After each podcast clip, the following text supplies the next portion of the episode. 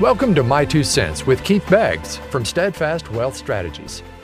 In this podcast, we show high level executives and business owners why comprehensive financial planning and executive bonus structures don't have to be too good to be true.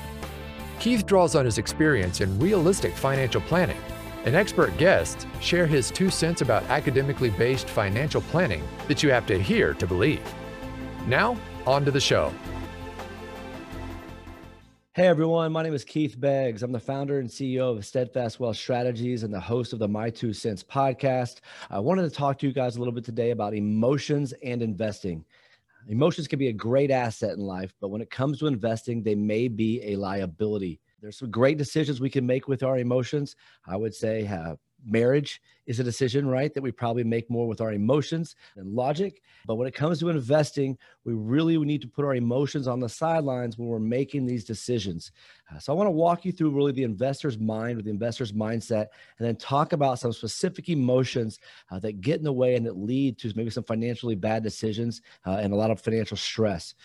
So really when we're investing what we want to use is our cognitive portion of our brain right? Our reasoning portion, our cognitive portion of the brain. And what has to happen is the cognitive portion of our brain has to outweigh the perception portion of our brain, the instinct portion of our brain, and the emotion portion of our brain. So the cognitive has to outweigh perception, instinct, and emotion. And it sounds very easy to understand uh, on the surface, but then you have to think about that your instincts your emotion, and your perception are all multiplied by the media. The media gets paid to sell fear or prosperity. They need you to be emotionally tied to the show. People tend to watch longer when there's an emotional tie to the show. Talking about sustainable long term investments does not drive ratings. So when people watch the TV, like they're trying to play to your instincts, to your emotions, right, to your perception, and the cognitive portion of our brain has to outweigh all of those other portions. So let's talk about how that works. Our brain, for, for as long as we've been alive, where humans have existed, tends to want to run towards pleasure. Things that make us feel good are tend where we want to go. I'll give you an example. Things that feel good that we like to do are, are hug people, uh, smile, laugh. Those are emotions that we like more of. But when it comes to investing, a lot of times we need to do the alternative right? We need to run more towards pain in all actuality and less towards pleasure. Sometimes pain can be a good emotion or a good thing in terms of when you're investing or, or when you're trying to maximize return in investing. So let's think about pain for a minute. What are some things that are painful um, that might be good for you?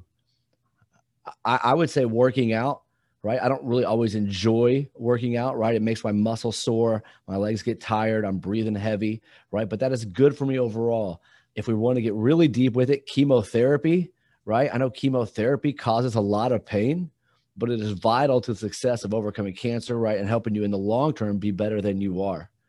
And then there's some things that are pleasurable that maybe aren't great for us as well, right? To stick on the diet example we use with, with the working out, chocolate chip cookies or Oreos are extremely pleasurable, but we probably shouldn't be eating a ton of them. I, I typically like to freeze Oreos. If you guys have never done that, you should try putting your Oreos in the freezer. But if I'm eating a ton of Oreos, that is not good for my health long term, right? And when it comes to investing, that happens a lot as well. What tends to happen is we see a market segment or an investment go up. And instead of doing the reasonable thing, and when we talk about rebalancing and selling what is high and buying what is low, right? We tend to get frustrated with ourselves. We're angry, angry with ourselves that we even owned the thing that was low or maybe went backwards. And we want to move all our money to the thing that did very well. Well, the basic concept of investing, everyone knows this and everyone talks about it, is to what? It's to buy low and sell high. But we tend to almost always do the opposite when our emotions get involved. So let me give you a real world example. Let's go back to 2008 2008 was a very volatile year in the markets. Long term government bonds in 2008 were actually up over 25%. And then US small stocks were actually down 38% that year. So if we were taking our emotions out and we were really going with the buy low, sell high philosophy, we would wanted to sell long-term government bonds and go buy more US small stocks. But very few people have the ability to do that on their own. Very hard to sell something that's up over 25% and buy something that's down almost 40%. Typically, what you saw at this time where people were getting out of the market and they were running towards bonds. Well, let's fast forward 12 months. At the year end 2009, long term government bonds were down 14%, almost 15%. So if you sold your US small and bought government bonds, you lost 40% in US small in 2008, and you lost an additional 15% in 2009. Now, in 2009, US small stocks were up over 47.5%. That is tremendous growth, right? So then we probably sold something that was then went up, and we probably bought something that then went down. So that's just one example of emotions and investing and, and how they can kind of get in the way and impede our judgment uh, of making good decisions. This last year, I would say, has been a pretty emotional year for a lot of people. And we tend to be very short sighted when it comes to how we evaluate markets and how we evaluate returns. been sitting with a lot of people doing annual reviews, talking right as we're getting close to tax season, what we need to be doing there. And so many of them have almost well, so many of them actually have already forgotten about the huge drop that we that we had in March of last year, right? When right all the all the COVID things were first beginning and the market plummeted uh, about 30% down, right? That was that was not even a full year ago or maybe just a year ago. And many of the people we're sitting across the table from right now have already forgotten about how far the market went down just because we've had such an amazing rebound. And so another emotion that, that, that we deal with when it comes to investing that creates problems is greed so they may have done very well on their money that's in the market, and we may have a balanced portfolio for them, right? So maybe it's not 100% in equities. We might we might have some bonds or some index annuities or something there to offset risk. And what we find out a lot of time when the market goes way up is that people start getting greedy, right? They're not happy with the amount of money they had in the market at that point. They want more and they say, man, I should have been all in equities. I should have known. I should have known this, or I should have done this differently. And we become dissatisfied with the returns that we have. And now we want to start getting what I would say out over our skis, uh, to use an analogy, right? We may, we, we want to start putting more and more money into equities because we've seen the results of equities the last year. But we forget what happened in March. We forget what happened in 2008. We forget what 01 or 02 right? And so now we want to move more money in the equities because we get greedy we only made 24% and we know someone that made 35% or something like that. And so we want to get more money out in the market. And so then we'll start selling, they'll start selling their safe money and putting those monies into the equities, which is fine in and of itself. It is fine to have more money in equities. But what happens is, again, we forget that markets do go down at times. And if you've built a balanced portfolio, right, it's been built on your risk tolerance. And when I say risk tolerance, that's how much money you're willing to lose in a given one year or two year time period. So when you're initially building out your portfolio, if you're working with an advisor specifically, or if you're working by yourself, what you should try to think of is how much money could I lose? If I have a million dollars in an account, how much am I willing for that account to go down before I would panic and make adjustments? If I lost 25%, so my million dollars is now 750, would I be able to stick with my portfolio design? Would I be able to rebalance and buy more equities at that point? Use my safe money to buy more equities to keep my allocations correct? Or would I panic and I start moving money out of the market? And you've got to really define what those numbers are. And when the market's going up in the other direction, you can't change your allotment just because of what just happened last year because then what happens is now you're exposed to more loss. So you may have decided that I can only withstand a 15 or 16% loss in a given time frame. But we're getting greedy, right? Because the market's had a great run. We get greedy and we start moving money. We start moving out of the safe money, out of the bonds, out of the annuities. We start putting more money in equities. And then bam, right? The market the market drops. We hit a bear market and we lose 20, 25% and we panic. Oh my gosh, I never knew I could lose so much money. And then what do we do? Well, what we should be doing when the market is down is buying more equities, right? If we believe in markets long term, when the market's down, that's a time to buy. That's a time to sell fixed income and buy equities. But what happens for most people is they got greedy, they got too much money in equities, they didn't know how much money they could lose at a given time, and they panic and they start pulling all their money out of the market.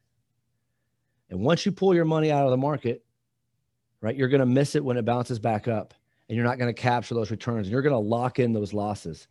And it's going to be very, very hard for you to get back to your previous high or to get uh, a growth at that point. And, and that's why so many people underperform the market, right? They'll have a big drop, they'll panic, right? Fear sets in at that point. Uh, another emotion that's not good with investing. Fear sets in. Oh my gosh, this may not be the bottom. It could get worse. Let's get out. Let's get out. Let's get out. And they move all their equities out. And then what do most people typically do? Well, they wait and they see the market going back up, and then the market has a big a big year, right? But it's too late at that point. You missed it. You missed the big jump, the recovery. You'd pulled your money out, and now you're getting in after that, a lot of that bounce back has happened. You've missed a lot of those returns. So when you're building a portfolio, you have to really define what your risk tolerance is. And you can change your portfolio allocations over time, right? You may get a, a raise in a job or a pay increase. And so you have some additional money. We may want to go more to equities. You may get an inheritance. Maybe your social security is more than you thought it was going to be, where your pension's paying more. There's a lot of reasons that you might change right? Your risk tolerance or your, your portfolio balance. But fear or greed should not be one of them. You shouldn't, when you meet with your advisor and because you had a good year, decide that I now want to be more in equities because because the market was doing really good that year. That's not how these decisions should be made. They should be made way previous, way earlier than that, and then you should be managing uh, those decisions. Greed, very, very, very bad emotion to use when investing. Fear, Fear is a very bad emotion to have during investing, right? Impatience is another one, right? It kind of ties into what we're talking about, right? We may have put into a different, a certain market segment. Maybe it's US small, maybe it's large, maybe it's international, whatever that is. We're, and we get impatient if we don't get the immediate returns that we were expecting right and then we say what were we what were we even thinking going into that market segment for we're buying that stock and we get impatient and then we bounce and, and, we're bouncing around a lot and it's very hard to make money if you're always moving around. We're always chasing returns. Uh, typically by the time you get there you've missed the return. So you need to build a balanced portfolio. You need to be patient. Any money that you have in equities or in the market should be a long-term investment. I'm going to say that again. Any money that you have in equities or that you have in the market needs to have a long-term time horizon.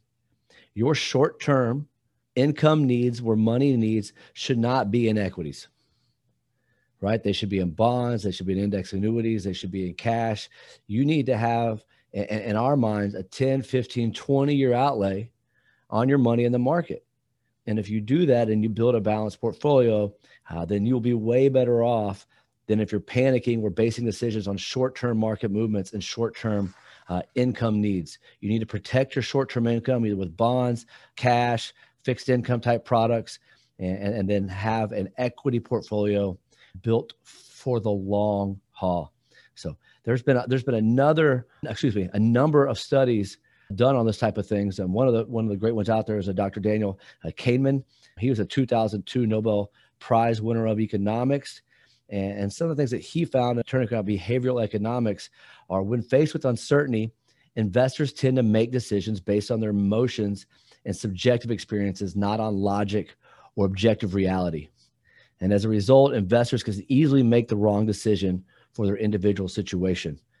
One, one of the things that we really try to do here is coach clients through the randomness of the short term market and to really keep their eye on the long term it's very hard to do. You most most people that aren't full time working on investments, right? They have their own job, they're retired, they're doing other things. This is not their long term approach, and a lot of times it helps to get outside coaching, right? Some of the smartest people in the world or best athletes in the world still receive outside coaching, and they do that because internally it's hard to make the right decision all the time. And, and with investing, I think that's specifically the case. And so, if you're working with an advisor, or we like to call ourselves a financial coach, they should be able to coach you through these emotions and help you think long term have the ability to sell what's doing very well, right, and buy what's down. We call that rebalancing. And then to keep our emotions out of these short term decisions so that we can have a long term success in the markets. You know, another emotion I think that causes a lot of problem is, is competitiveness. And I'm not really sure if you would even call that a, an emotion, but you might be at a Christmas party uh, or a kid's baseball game or recital, and, and you'll hear someone tell you how amazing they're doing in the market, or maybe it's with crypto or with, with whatever they're investing in. And we start to think, man, we're not getting those type of returns. Maybe we're doing this wrong. I can't believe he's beating me. I need to figure something out. I got to get ahead of him.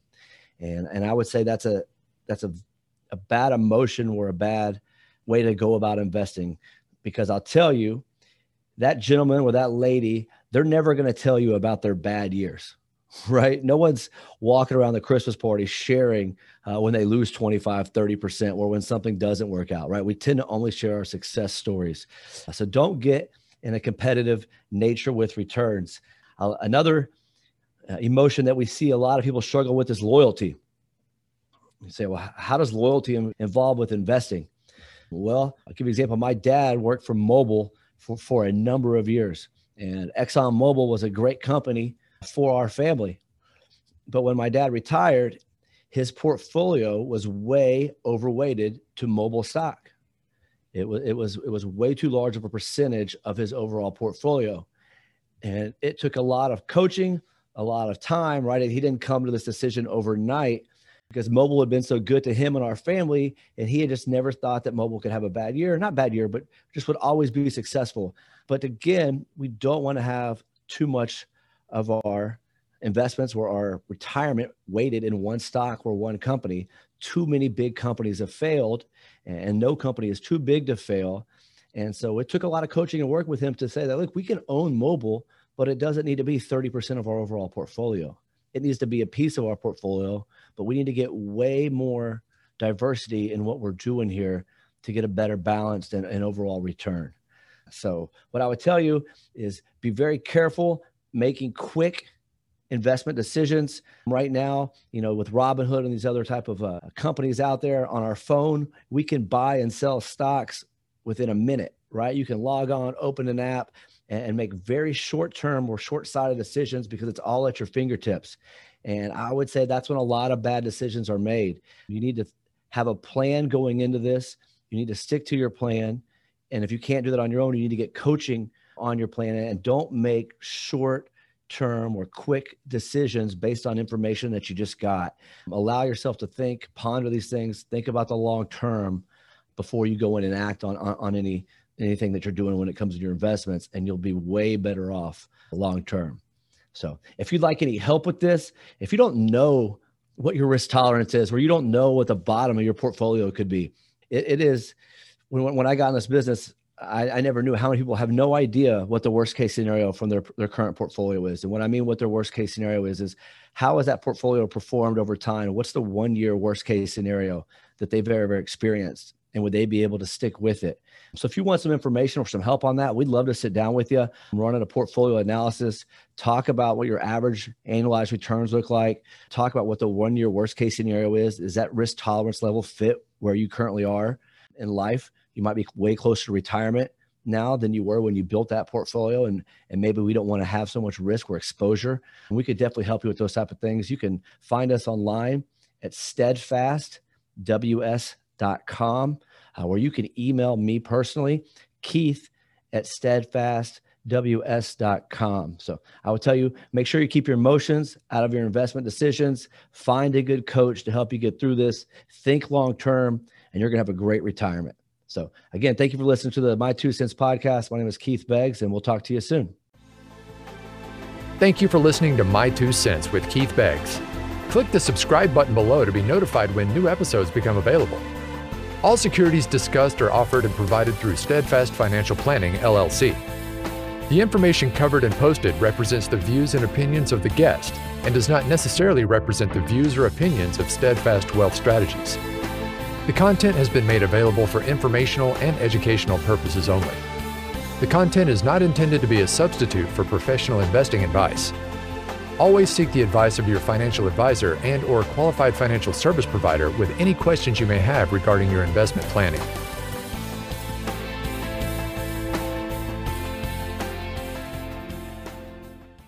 This podcast is not intended to provide specific investment, financial planning, tax, or legal advice. It is intended for educational purposes only. Please consult your tax advisor, financial advisor, or legal professional for specific advice on your specific situation.